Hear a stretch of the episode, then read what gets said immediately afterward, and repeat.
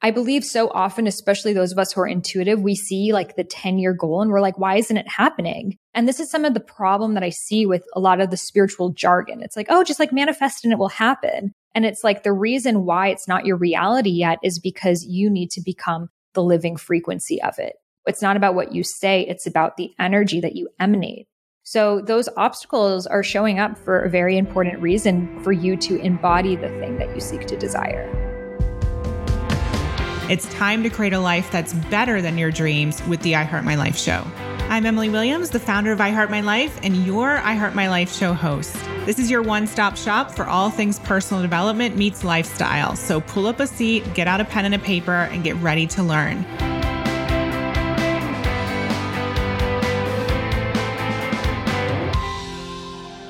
Welcome to the I Heart My Life show, Sahara. I'm so excited to have you here and to learn more about your journey talk about all of the things that I know you're obsessed with, with the work that you do in the world, and just support our community and going deeper with their Dharma and their purpose and the sacred feminine and everything that will come from this conversation. Uh, thank you so much for having me, Emily. And I'm so excited to be here with you and your whole community today. Thank you. So, yeah, let's take it back. I'd love to know what brought you to this place. Can you share more about your journey? So for some reason, my soul just decided to have another spin back on planet Earth. It was like, now is a good time. I'll just come around at the most tumultuous era, see what's going on. No, um, honestly, I believe all of us got into the path of healing, spirituality, personal growth because we needed it. We needed it ourselves. And so often it's even things that aren't even from this lifetime, but from our ancestral lineage, from our parents' generation and, and, those before. So my parents both immigrated from Iran. My mom literally escaped on foot during the revolution and the war. And my dad immigrated also right before the revolution. So for them, coming to the US was all about survival and safety and those kind of like baseline Maslow's hierarchy needs of I need to get my structure and my foundation. And then once I have that, then I can go for the wants and, you know, the luxuries and, and that was about where, where they got. So then I was born in this lifetime. And even as a kid, I was very connected to spirituality. So I grew up outside of Boston near Salem, Massachusetts, where the, the witch trials actually happened. And I from a young child was like obsessed with knowing everything about it. I used to go to Salem and buy spell books and, you know, create sigils and call in the four directions and just something deeper in my soul felt connected to the unseen world.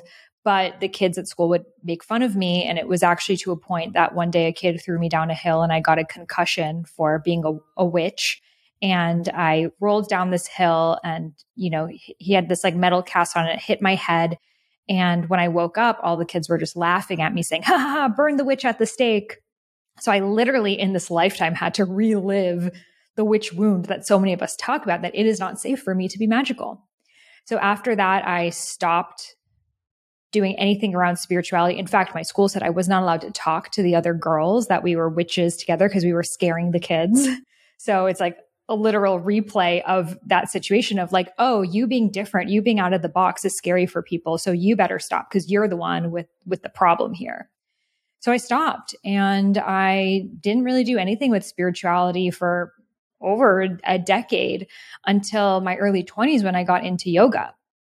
And through yoga, I started to dive deeper into the mind body connection. I was doing Ashtanga yoga, which is a really like vigorous three hour day practice. I was a raw vegan and at this time, I thought I was going to actually be an international human rights lawyer because, you know, I had seen so much of the suffering in humanity because of my family. You know, going to Iran, I firsthand saw children fleeing from the Taliban and, you know, just atrocious things that I would never even want to say on the podcast. From a young age, I saw it firsthand. So I never had to like go hunt for the shadows. It was like, it was right there in front of me.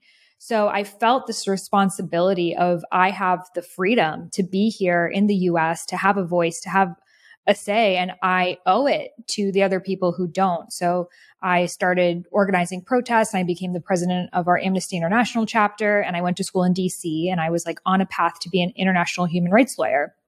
And then it was when I was working in these NGOs that I realized that they weren't always doing what they said they would do.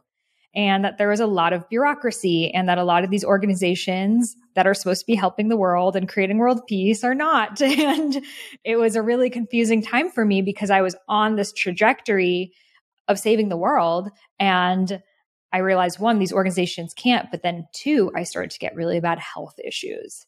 So, what started with digestive issues turned into hormonal imbalances, which kept getting worse and worse. I stopped getting my period for a few months, for a year, for two years, no period at all. And the doctor said, Your body has gone into perimenopause. So, and I was 21 years old.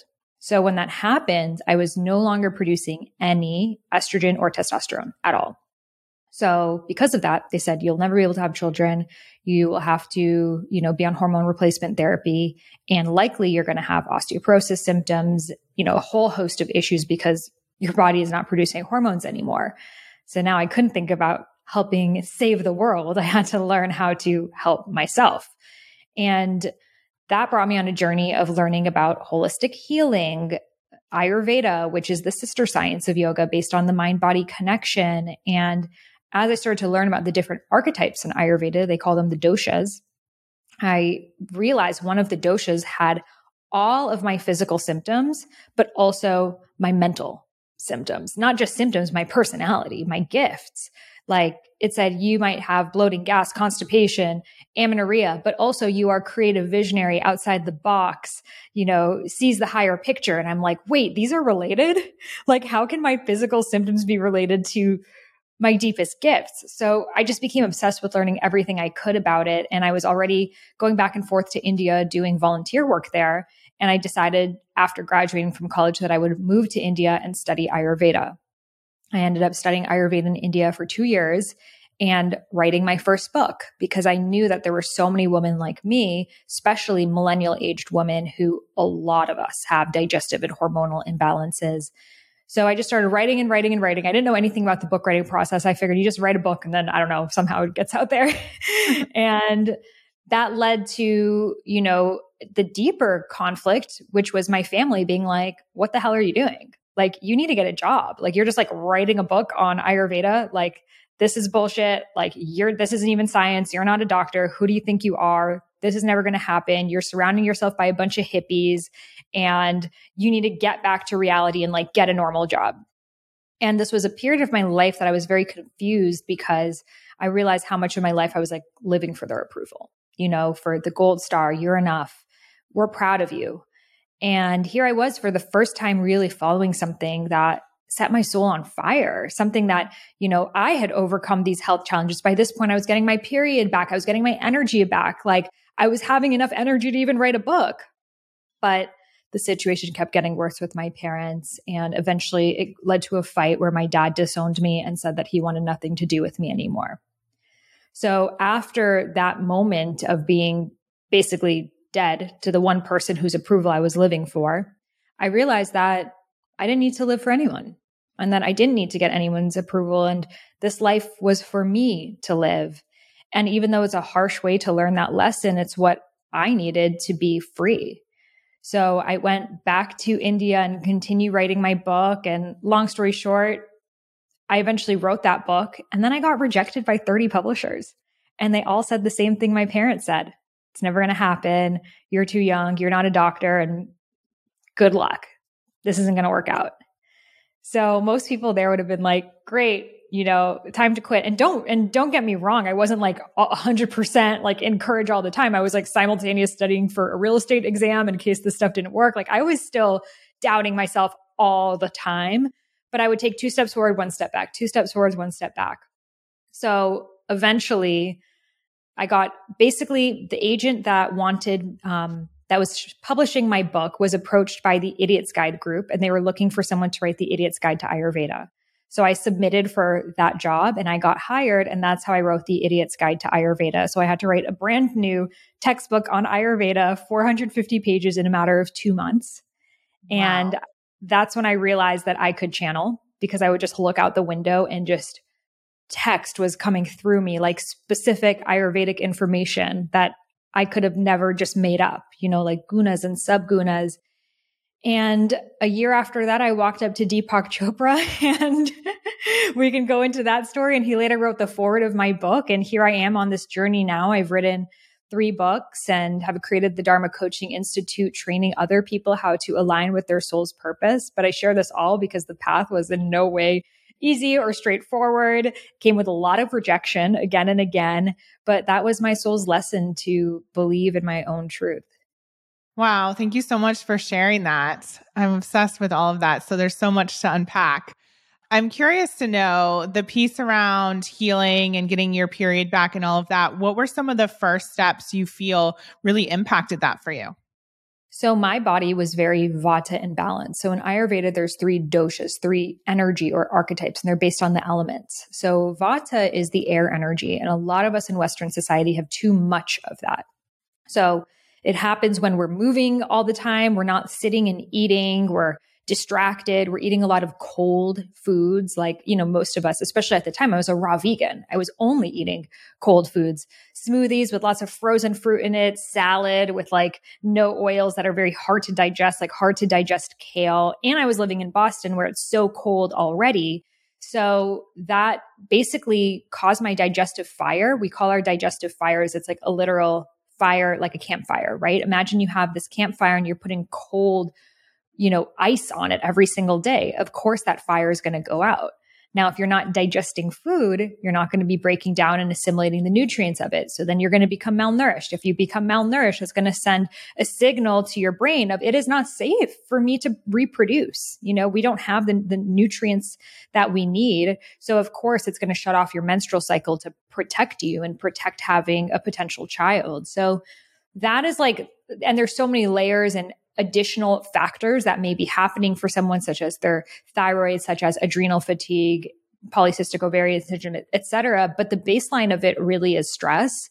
And uh, oftentimes in the wellness space, we're taught like, do lots of cardio, go on a juice cleanse, these really extreme things. And for a female body that is like supposed to be safe enough to feel nourished to reproduce, going on a juice cleanse and then a spin class, and then, you know, having your mind going a million miles an hour constantly on emails and social media and WhatsApp, that's going to create that vata imbalance. So, of course, your body's not going to feel like it's time for you to have a child.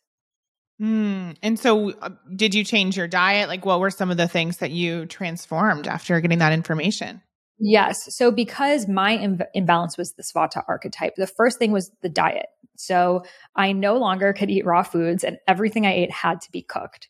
So, from sweet potatoes and butternut squash, lots of root vegetables, grounding vegetables, soups, curries, things that were especially blended. So, they were easy to digest. So, a lot of the breakdown has been done before it's even going into my body, as opposed to eating something like carrot sticks, you know, which is like a lot of energy expenditure for your body. So switched my diet to that, no longer eating raw foods. I was also eating way too many nuts because when you're raw vegan, everything is nuts, almond cheese, cashew cheese, almond this, cashew that.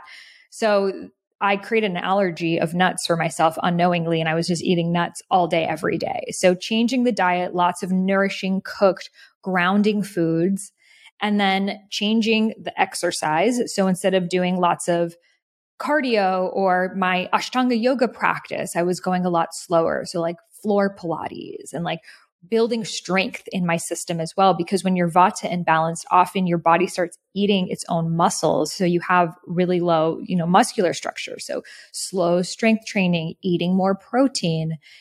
But then also the missing piece was connecting to my dharma my purpose. You know dharma is, is your soul's purpose the big reason why you're here. I was looking outside of myself for the answers. I was like, oh, that person seems happy and successful working at a makeup company, maybe I should do that, or that person's doing this, or that person's doing that. And that was also creating this imbalance between the mind and the body. I was not using my gifts. In fact, I was often coming from this sense of like martyrdom of, oh, because my parents suffered, I need to suffer too. And I need to give my life to help the world because so many of our examples that we see are like Dr. Martin Luther King and Mother Teresa and they all died for the cause. So for me, I'm like, well, if I want to help others, I have to die for the cause. And that was creating a sense of, of martyrdom. And what I've learned is that living your Dharma is actually integrating your highest point of joy with your highest point of service. Because if it's coming from joy, you're naturally going to have that energy to follow through and stay energized when when of course the times get hard whereas if you're coming from this place of like oh well no one else will do it so I'll do it or this place of well it's going to make me money and even though it's not what I want to do I, I just have to do it it's what people expect from me you're creating an imbalance between your mind and body so your physical symptoms are going to be your body's first response to tell you that something is off so we actually call this karma so, you know, a lot of people think karma is just what goes around comes around, but karma actually means bounded action by the universe to keep you in alignment with your dharma. So it's like the barricades on the side of the highway. So we are all born living our dharma, our true expression, our soul's purpose, which is not a career or a job or a role, but it's like you fully alive. It's like your frequency, your your essence, your scent, your texture, what you bring to every conversation, how you express yourself, that's your dharma. And we were all born living it. As children, we were naturally the expression of it. And we were all born on that highway on cruise control towards our Dharma. But then life has many different exits. And it says, your parents will be more proud of you if you do this, or you'll make more money if you do that, or everyone from your hometown does this. So you should also do that. Or, you know what? It's going to be a lot easier for you to succeed if you copy what this person's doing. So why don't you just do that? And these exits you know, it's like when Disney World's coming, there's like more and more and more of them. So then you get scared. You're like, oh my God, everyone I know is getting off one of these exits. So if I don't get off one of these exits now, maybe it's going to be too late. And then I'm going to be stuck here with nowhere to go. So you see everyone getting off one of these exits of, you know, this is just what people from our town do. This is just what yours, it's expected. So the universe responds in karma. It says, hmm, let me make it a little bit uncomfortable for this person so they realize this is not the path for them. So it starts tap, tap, tap. Hey, something's a little off here. Maybe start to feel a little anxious. Something just feels, I don't know, off. That like weird pit in your stomach. You're like, I don't know why I'm kind of anxious right now. And then sometimes we respond, but most of the time we don't. We're used to living that way. So then you continue to get off that exit. And then the universe is like, okay, she's not responding. Punch, punch, punch, punch. Maybe now you're having full on panic attacks. Maybe now you're having breakdowns or conflicts or just areas that you know are out of alignment. People even showing their true colors. That's actually happening to bring you back towards your Dharma. Sometimes we turn around, but other times we keep going off that exit. And then the universe is like, okay, hell no. I got to make this loud. So it's like collision, on your knees moment, accident, something that is so huge in your life that you have no choice but to look at it. And for every single person, they need deeper levels of breakdown to make that change. And again, that's not happening because the universe is out to get you. It's happening because life is not meant to be lived that way. It's to make it uncomfortable so you stop going in that direction. And it doesn't mean that you're any worse off if it needed to be louder too. Like Eckhart Tolle had to reach suicidal ideation for him to turn around and then eventually write The Power of Now. So then when we make that U turn and we start going in the direction of our Dharma, we experience what is called Kriya. Now, this is effortless flow in alignment to your Dharma. It's boundless rather than bounded. So that's when you're meeting the right people at the right time. You listen to the, the podcast and the conversation says exactly what you need to hear. You're listening to music. It's like the lyrics are speaking to you what you're supposed to be writing. You you meet one person who introduces you to another person. It's like before you know it, you're 10 steps ahead that you could have never even done on your own. It's like sometimes like you're taking a back seat of your life and like the universe got you and you're just like I'm trusting this direction. And that is Kriya. That is effortless flow. That is the momentum you experience when you're living your Dharma because the universe is propelling you. It wants you to live your Dharma because only when you live it can you be the solution of the world's problem that you're here to be. So it's in favor of humanity for you to be living your Dharma because you can be the lighthouse to awaken all of the people whom you're meant to awaken and then show that light so they can become their lighthouses in themselves. So, you know, after meeting Deepak Chopra and it's, you know, basically I, I walked up to him at a conference, had never met him before. I was always just a huge fan and I gave him a PDF of my book and he read it and was blown away and reached out. And like all of a sudden my life went from like being rejected by 30 publishers to Deepak Chopra writing the foreword of my book. Like talk about quantum leap right there. And I was like, what the hell is going on? Like I was waiting for the ball to drop. You know, I was I was waiting for the bad thing to happen because life can't always be this good, right? And it's like people tell you, it's like, oh, when things are going good, just, just brace yourself because something bad's around the corner. And I remember sending him an email and I was like, Hey, Dr. Chopra, um, I see you talking about meaningful synchronicities, but do you think that life can always be lived in flow? Or do you think that periods of flow need to be followed by periods of inertia just to like counterbalance it? And he was like, Sahara, if life is not in flow, then something's wrong. And that to me was like, oh shit, wait, so Kriya is my new normal. Like life can always be lived in this way that I have the energy and the creativity and the joy and the insight and the community and the support to amplify me in the direction of my dharma. Not that I'm constantly having to explain myself to people and reach another threshold. And, you know, when I'm doing this, it's just the universe telling me this is not the way. And that shifted everything for me because I had unknowingly had this programming going on that I needed to struggle. So I share this with you because so often we've all been conditioned this way. You know, our parents did the best that they could, but it's not the truth because we are living in this beautiful time where we can be in our zones of genius, in our soul expression. And that doesn't mean there's not going to be any challenges. Of course, there's going to be challenges, but instead of those challenges, something that knock us off of our path, it's like, how do we integrate that and take those lessons to bring us even greater momentum towards our Dharma? Hmm. Thank you for sharing all of that. And I love how you described that intersection of like, or the combination of, did you say your joy, your ultimate joy, and then your purpose? Yeah. Yeah. So your dharma is your highest point of joy and your highest point point of service. Together, that's your purpose. That's amazing. I love that. So good.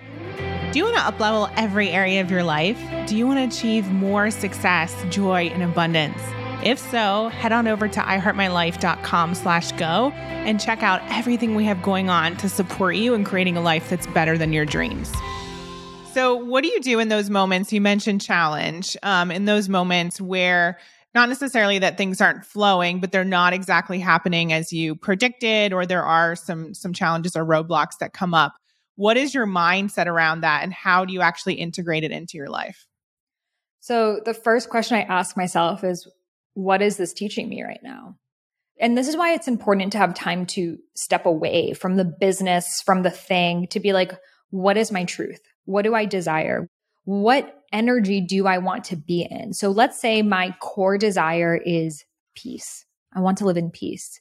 But then I keep finding myself in conflict all the time. It's like, okay, what is this teaching me? Maybe I'm saying I want peace, but I'm not living my life in alignment with peace. So, so what is this teaching me right now? Maybe this isn't the right job for me, or these aren't the right people for me, or maybe I have not been sharing my full truth that I end up in these conflicts because I didn't express myself truthfully from the beginning. So really asking yourself, what are your values? What do you desire to experience? And then what is showing up and what is it teaching you? And where's the miss right here? And that lesson between the obstacle to where you desire to be, that roadmap right there, that's your soul's curriculum for you to embody your Dharma. So I repeat this that is your soul's unique curriculum to help you embody your Dharma. Because let's look at my own journey. At the very beginning, I said, I want to write a book on Ayurveda, but I was not embodied in writing that book on Ayurveda yet. It was an idea that I had, but I needed to go through the obstacles of being rejected 30 times, being disowned by my family, having no money, living in India, being broke. And when I say no money, my hut was $2 a night and there were rats in it. And a series of other very dangerous experiences that I needed to face off with because I thought, oh, I'm just going to live on my own in India and just travel around. And, and I had to realize that that wasn't also totally safe either. I needed to go through those experiences to refine me, to shape me, to help me get those gems that I'm really here to share with others. And then also going through the portal of actually writing the book and then rewriting another book. And then, you know, with the Deepak thing, then I wrote another book and all of those things helped me really amplify what my message was about. And I believe so often, especially those of us who are intuitive, we see like the 10 year goal and we're like, why isn't it happening? And, and this is some of the problem that I see with a lot of the spiritual jargon. It's like, oh, just like manifest and it will happen. And it's like the reason why it's not your reality yet is because you need to become the living frequency of it. You know, it's not about what you say, it's about the energy that you emanate. So those obstacles are showing up for a very important reason for you to embody the thing that you seek to desire. I love that. And I love how you said it's your unique curriculum because so often, like you said, in the spiritual space or even the online space, we want to copy what the other person is doing, but that might not actually be the path that's meant for us. Oh, in fact, it's the ultimate way to hinder your own Dharma because you're not trusting it, you're not listening to it, and you're negating it. So, so often I see people, they say, well, this worked for Emily. So let me just like copy paste that. And what you're telling your own Dharma and your own soul is that you don't matter, that you're not unique enough. And then that blocks the channel that allows you to listen. So then you stop coming up with your own ideas and you end up in this hole that once Emily calls you out, you look for someone else. And then once they, and then you're in this, like, you become this like black hole of trying to take and take and take. But you didn't realize that you already were a star you just need to trust it. You know, I didn't show up and start expressing myself this way in the first podcast that I ever did. I've probably done 2000 plus at this point. I've done over 500 just on my own. So to compare yourself or to take notes and be like, I'm going to say it in that way, there's a different energy behind words that came from your own experience versus words that you like memorized from someone else. And that's the beauty and the gift of living your Dharma, that it's no longer even about the words. It's about the energy that you give off. And ultimately, that's what we're tuning into. So, for anyone that has also experienced anyone else copy them, I know that it can feel really like an infringement on who you are. But the truth is, no one can ever take your purpose from you. Yeah. And I often find with clients that they might do that for a little bit, but then they find their own way if they're smart and if they tune in, like you said, and they find their own verbiage, they find their own stories, their own you know way of of doing their business or doing life that isn't necessarily copying. It's kind of like this steppy stepping stone. You don't of course don't have to go down that path at all but i do think that a lot of people eventually find their own voice. Yeah. And so what would you say? I know a lot of our audience is looking to create more abundance create more wealth so, what would you say has worked for you, or would you advise in terms of really embodying that next level version of yourself when you know, you know, you're meant for more and you know that there's abundance out there? What are the steps that you'd recommend? The number one tip I would recommend is to tune into your visionary self. Stand for a message, stand for a cause that's greater than you, and gain clarity in your voice. Because the truth is, if we are just, again, repeating what we've heard, we're never going to get our ultimate level of abundance because then the supply is, is many, right? If there's a thousand of us saying the same thing, the supply is a thousand. If there's only one person saying that thing, the supply is one and the demand is infinite. So the more you can refine your voice and have your own stories and be clear in your unique message, the higher levels of abundance you're naturally going to unlock because you are irreplaceable. And I also recommend for people to not only focus on talking about the abundance too. Because what I've recognized is this pattern that sometimes even some of my clients get into of like, they lose the message because now all they talk about is the money. So then it's only about the Stripe account and it's only about how much they made in that launch and it's only about this. And it's like, does that set your soul on fire? Is that why you're here? Is that your dharma? Because I doubt that's why you got into this. It can become this like loop that we get stuck in that we think that's what people want. But that is not what the people who are here for you want. That might get someone who, you know, has never heard of you's like attention, but that's not going to get them to actually stay. And that's probably not even to get them to want to work with you, right? The people who want to work with you are there for you. They're not there for a number that they saw on a Stripe account. I mean, hello, I could go look at some Russian oligarch and be like, wow, I'm inspired by how much money he makes, but I'm not inspired by him as a person, you know? So yeah. it's so important for us to refine and stand and, and have a vision. I feel like often we are looking for that thing and it's like, what is the thing that makes you like toss and turn at night wishing that there was a solution to this problem? If you could wave a magic wand and change the world, how would it be different? Who's the version of you that you needed 10 years ago? And how can you start speaking to that version of you? And if you just do that, you don't even need to think about money. It will just naturally come to you. And are you ever in a moment where it feels like there aren't miracles or you're not in flow? And if so, or if your clients are in that place, how do you get yourself back in flow? Absolutely. I mean, in my motherland right now in Iran, there's like the most atrocious war happening and people are being killed left and right. And I'm constantly just asking myself, like, how could this be happening in 2022?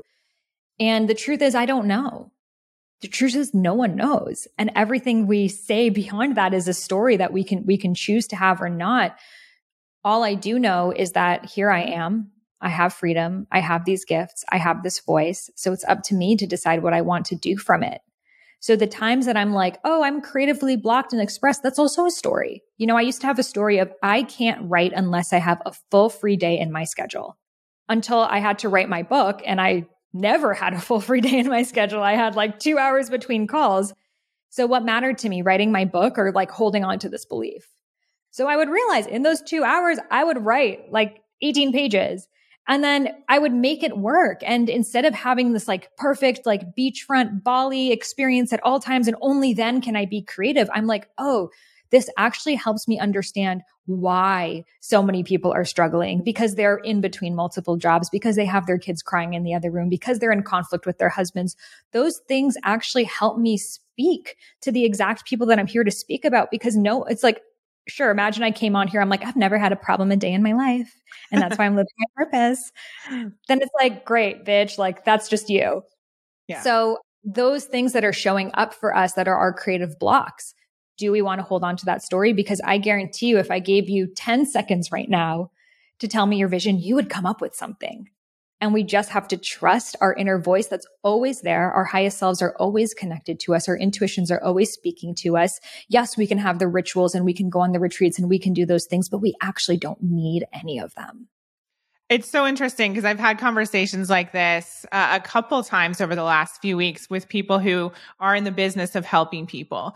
And so, how do you like stand? And I agree with you, by the way, but how do we stand here and say, you don't actually need the retreats, you don't actually need the program, you don't actually need the person, and then go out and like market the thing and try and get people into the thing? Because if you join something because you think you need it, you're coming from a disempowered place. Hmm. Don't join anything because you think, oh, once I have that thing, then they'll make me successful. This program's going to make me rich. This retreat's going to give me lifelong nirvana. This person is the code to my whatever. Never join anything from that place because you are already whole. You are already sovereign and every single person has a new aspect, a new layer, a new thing that you can learn about. Just you know, being here on this podcast and listening to you, listening to me. There's something in there for you, but ultimately it's you. So for mm-hmm. me, I always am joining courses and masterminds and they have definitely like I've brought things to my mastermind that maybe would have made me go down a rabbit hole and do something that would have taken me stress and months and maybe years to figure out. I would have figured it out eventually. It just helped me get there sooner and faster. But then there are also things that I don't bring to anyone that I just sit with in my heart. And that's really what I need. And I think that wisdom is being able to discern between the two. Yeah. It's so interesting. I was having a conversation with my husband, um, and he, one of his best friends, is a sleep coach. And he had a client hire him for six months of private coaching. But after two sessions, he'd already figured out the issue and he figured out like what the issue was with the sleep and it was already saying changes. And he's like, you know what? I'm actually complete. Didn't ask for a refund or anything, just knew like his soul had gotten what it needed and then you know went on and and did his thing and i think it's so interesting you know how we're so attached to like making the most of every scenario and we feel like we need to see it through to the end and get this you know thing from one person and get the perfect strategy but if we just tune in and like trust the process and trust why we're there and not be attached and be more in the moment, like how much more could we get? Could we experience from that whatever it is that that coach. Yeah, that it, it could have just been the permission that he needed, yeah. or to the lesson could have been asking someone for help. And like once his soul recognized, okay, I have a sleep problem, I need to get help, and then you know got the wisdom too that it was like complete, and he got his goal. So I mean, he could have stayed on and done the rest of the calls, but I sign up for things all the time, and I get the gems, I get what I need, and I'm like grateful, and I I move on. And I think that sometimes we see this happen in the coaching space of like, I need to milk it for everything that it's yeah. worth. But what matters is what you're doing with it, you yeah. know? And if it's just one perfect little gem that you got and that's all that matters, you got exactly what you needed. So beautiful. So I love the conversation around the doshas. And I know you have like a quick 90 second quiz on your website where people can take that and just figure out where they're at. Um, is there anything else you can share with us in terms of the different types, though, so that people could be getting even more excited about that and learning more? Yes. So I'll give a little recap. So dosha means energy. They're based on the elements. So air, vata.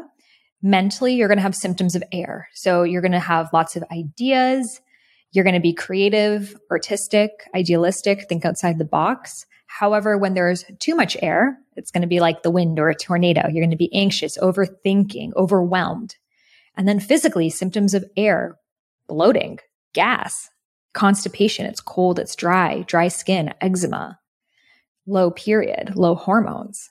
So if those are your symptoms, then you likely have a vata and air imbalance. And I have a book, Idiot's Guide to Ayurveda, as well as my cookbook, Eat Feel Fresh, and a course with Mind Body Green. It's all on my website with what to do with that. And that was my my problem. So eating the warming foods, more oily foods, more grounding exercises will be the best for you. Then we have the fire, the pitta dosha. So in the mind, it's a fiery mind. They are sharp. They are goal oriented, driven they get the job done at all costs. They can be a workaholic. They can be sometimes even just like very controlling. And if you think of like Gary Vee personality, you know, they, they tend to have that like go, go, go, hustle, hustle, like a traditional entrepreneur. So on the good side is like they get the job done, but when there's too much, they can be angry, impatient, explode. Then physically, it's fire in the body. So we got rashes and hives, rosacea, hyperacidity, heartburn. Your heart is literally burning, redness in the face, inflammation. So if those are your symptoms, you likely have a pitta, fire imbalance. Then kapha, the earth energy. The earth is cool. It's slow moving. It's dense, grounded, damp. So mentally, a kapha, earthy person is a little slower, calm, grounded, motherly, peaceful, sing-songy voice. But when there's too much of that earth, it can be slow to take action, slow to create change. It can feel like, oh, I'm just too exhausted for everything in life. Like all these people, they're running businesses and doing podcasts. Like I can't even get out of bed, you know? And, and again, we have periods of these as well. So think about even depression. That can be a side effect of too much of this kapha energy. And then physically in the body, you feel sluggish, dense, mucus, phlegm, allergies, clammy, cold hands, gaining weight. These are all symptoms. There's too much earth. Too, it's like your body's holding on to things, water retention. So those are signs you have too much of the kapha. Now, we're all born with a combination of all three of these doshas in various amounts. So you're not just one or, or even two, you're all three. But some of us are born more air fire, some more fire earth, some more earth water no. So water is actually um, i'll just address this. Water is combined between pitta and kapha. So actually it's fire water and earth water. But think of the difference of a wave. Like a water in a wave form can be very like like a tsunami right? Whereas water in a pond is very slow. So think about the difference of water. So that's why it's in both. There's not just a water type on its own so we're born with a combination of all three, but in life, we might take on a different dosha. So for example, you have been, may have been born, like I'll share a client of mine, Aaron. He was born a very artistic, creative kid, always doing skits, improv games, very vata. And he was really lanky as a child and people would make fun of him. So he's like, I want to be more masculine. He started to drink a bunch of protein and like also a bunch of like other kind of bad stuff and lift a bunch of weights and he got really, really big. But then he started experiencing all these health issues, acidity and inflammation. And he, his body just wasn't able to sustain this, all this mass it had put on. So he came to me and I asked him, what were you like as a child? And it was like this really idealistic, artsy Vata kid, but he had turned himself into a pitta, which he was not being so structured, so type A, so organized, but it was not who he truly was. So he was experiencing all the stress, all this agitation, all of these imbalances. So our doshas are related to our dharma. Your mind body type is related to your purpose. You were born with this combination because it's part of your purpose. So once he started shifting, doing all of this super intense heavy weights and being so structured in his workday and started to allow more movement and space and creativity, he started to flourish as a person in his, in his career life, in his personal life, and then also in his health and his body. So this is why it's so beautiful because your body was designed to support your dharma. And it's not about trying to turn yourself into someone you're not, but rather working with who you already are. Mm, thank you for explaining that. And I'm curious to know because we do have a lot of entrepreneurs listening, and I know that you're amazing on social media. You're such a great, bright presence, and you're also always making content. At least that's my perspective.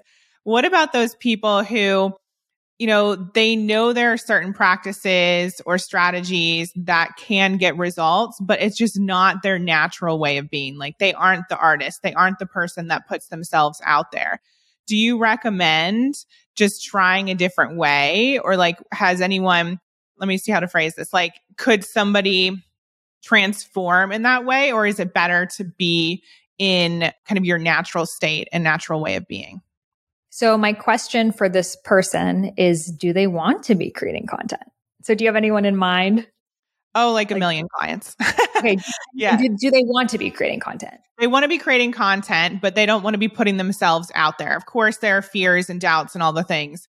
Sometimes we're like, oh, like I need to do social, but if you don't want to, you actually don't. Like you could have a thriving business and not be on social media at all. You know, so many like Dr. Joe Dispenza. I've never seen him make a reel, you know, and it hasn't it hasn't held him back in his career. So you actually don't.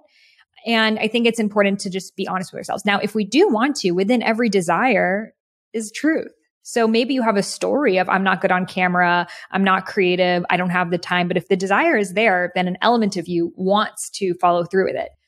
I would advise having someone just like having a conversation and just have the camera on a tripod and just be recording that conversation. So it's not like this like awkward, has to be like looking into the black abyss of a camera and like, you know, doing a dance or making something up, but he's just having a conversation with someone and it's all being recorded. And then that person can after go through and cut little clips that stand out. So awesome. I love this method. Like I, I, do it a lot of times, especially on my, my TikTok and I advise people because sometimes just conversationally, like when someone asks us a question, we unlock deeper wisdom than if we have to be like sitting by ourselves and think of like five tips to blah, blah, blah. And it, it, we don't have that same rapport. So I would say do something like that. Also just taking clips of your coaching calls. So you could even set a camera.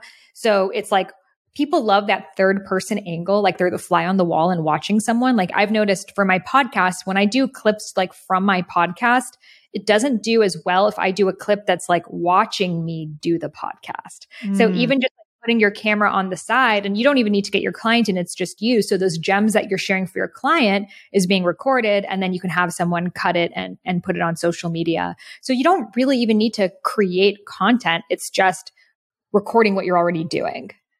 Yeah, I love that. And that's what I wanted to ask because why I wanted to ask because you know, there's always a solution. There's always a way for something to feel more aligned for you. And you don't have to just follow, like we were talking about, what everyone else is doing and feel like it's so heavy and draining because that's going to do the complete opposite of what it is that you're trying to do. Bring that joy in with that impact. Totally. And making it your own, like having your own style of how you show up. And also, you can make content that you're not even in. You know, like you can have your hands doing something and you have text over it, or you could have beautiful B roll of your vacation with, with text over it. So it doesn't even need to be you in front of the camera. There's so many other ways. You can even just do a slideshow of pictures in a real form and that be your content. But I do think if you're a coach, it is important for people to hear your voice. So I would have an element of you speaking in there. And how did you, you know, I've met you a few times in person and you're somebody who like when you walk in a room, people know that you're there and that it's a compliment. I mean that it's a compliment because you have such a beautiful presence. But you also exude so much confidence. I'm curious to know if you've always been that way or if that's something you've cultivated. No, if you go on my Instagram, you'll see a picture of me in 2014 and you wouldn't even recognize me. I was not confident at all. Like I I mean, maybe I had some moments of it, but I probably wasn't a person you recognized when you walked into the room. So I believe confidence happens as a result of doing things that you're proud of.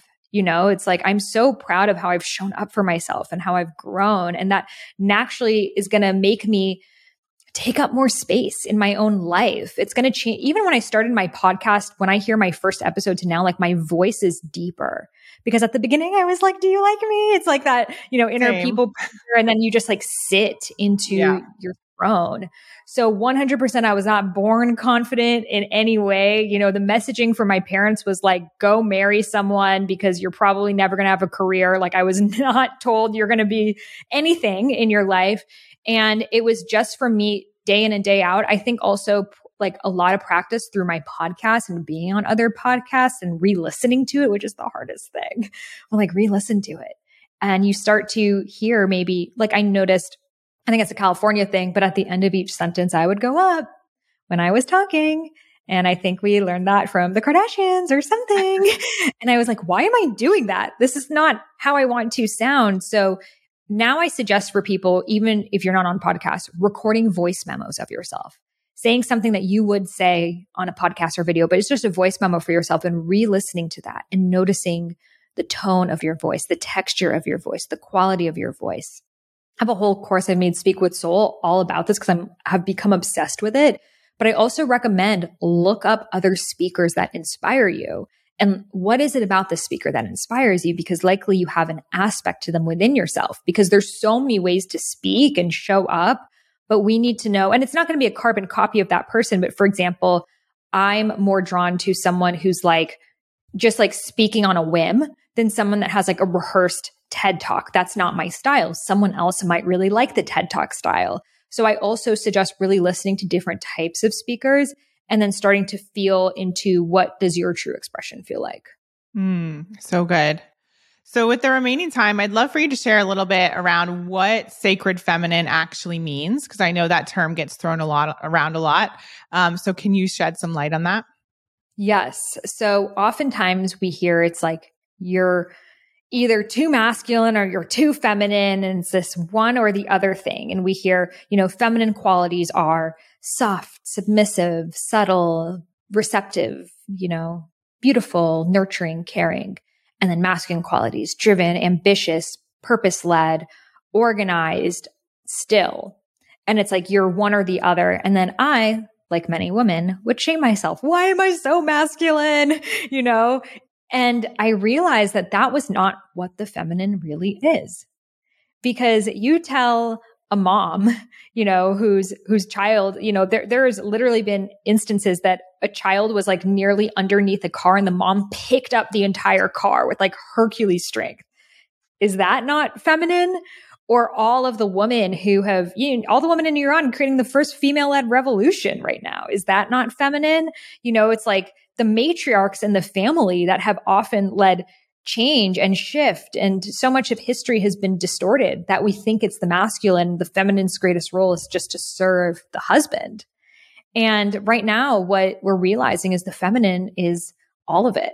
There are so many different archetypes within it, like Durga, who is the warrior goddess, or Kali Ma, who is the fierce goddess of, of destruction, but also rebirth and that we don't need to cut ourselves off from the sides of ourselves that are wild and fierce and strong and confident because we have been made to believe that we won't be loved if we show up that way. So for me, the sacred feminine is embodying your full feminine expression and not doubting and diminishing any side of yourself because you believe that only then you will be chosen. Mm. Is there anything in particular, whether it was a block or anything that you mentioned so far, that took you longer to shift or overcome or make peace with? Because of not connecting to my sacred feminine? Yeah. Totally. I mean, hello, people pleaser in this, you know, of for me, I had this underlying conditioning of I need to be liked. If people don't like me, I won't be safe. And I remember I was crippling with fear when my first book came out because I was so afraid of the reviews. I was so mm. afraid that people would write on Amazon and be like, this book sucks. Who does she think she is? This is bullshit. Like all of the things that I was dreading my book to be out because we have been conditioned and it comes from this place of like, if people don't like me, I'll be kicked out of the tribe. And if I'm kicked out of the tribe, evolutionary, I won't have access to resources and then I will die. That's kind of what the thought is, even though we're not like literally thinking that.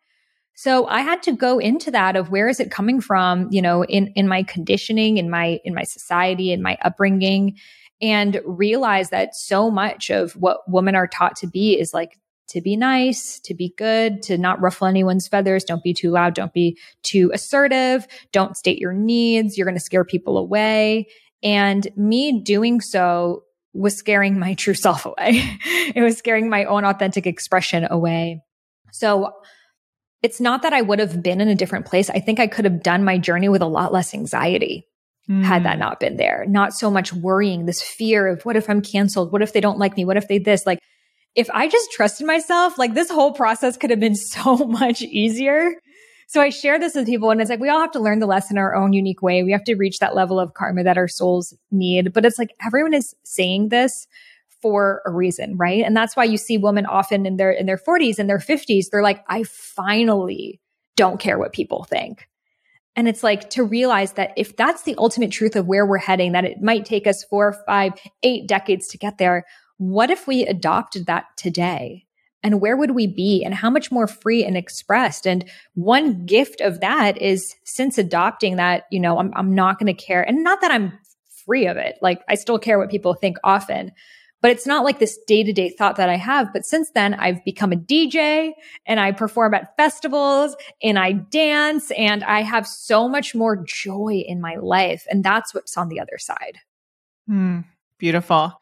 And do you think that little girl in Salem, did she know that this is what you were meant for?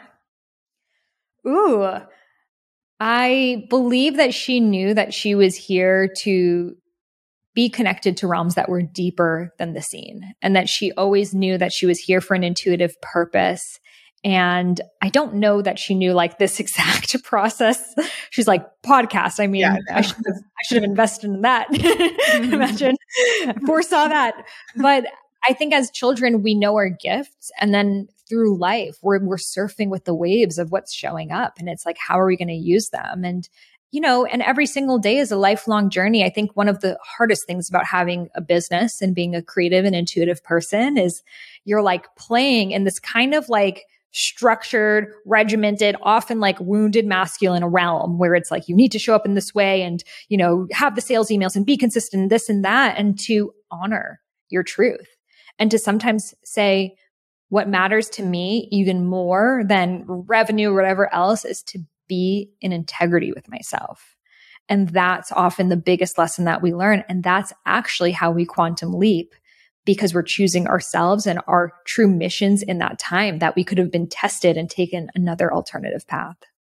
Yeah, I so resonate with that. A few years ago, I woke up and I just realized I wasn't happy and I was about to launch something that was not in alignment. So we completely canceled it and we've been pivoting and, you know, turning things off and starting new things ever since. But I just realized the most important thing that I cared about was being in alignment and living out my truth. And nothing else was ever gonna, you know, trump that or be as as important. Totally. Because it's like once you realize that you're a lion, right? You can't go back to the zoo. You can't yeah. play in those those same little like you can't unsee the truth. Once you've tuned into it, now you got to make those shifts. It might be hard and especially when you've created like a business around it. And that's the thing too that I feel like no one talks about is like as a personal brand, you're always going to be pivoting. Like if you're the same person than you that you were 10 years ago, like something's wrong. you know, like you need to constantly be outgrowing and refining and learning the lessons and moving on. And that old paradigm told us like, okay, if you're a dentist, you must forever be a dentist. If you're an accountant, you must forever be an accountant. But especially when our brands are around what we're learning and integrating as we learn and integrate more, our brands are naturally going to be a reflection of that. So I think one of the hardest parts is allowing ourselves to be multidimensional and being like, yeah, that was 100% my highest self at that moment in time. And now it's over here and it's okay if I'm no longer part of your journey.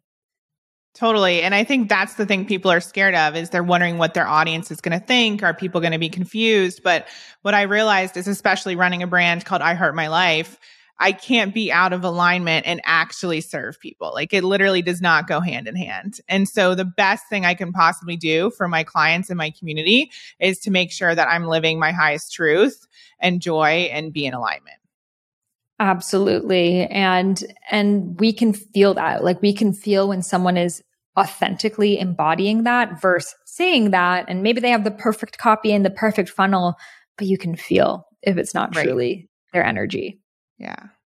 So, final question we ask all of our guests here. Um, you're a living example of this. What is one way that our community can create a life that's better than their dreams and far exceeds even their wildest imagination? Ooh, I would say tune into your Dharma archetype.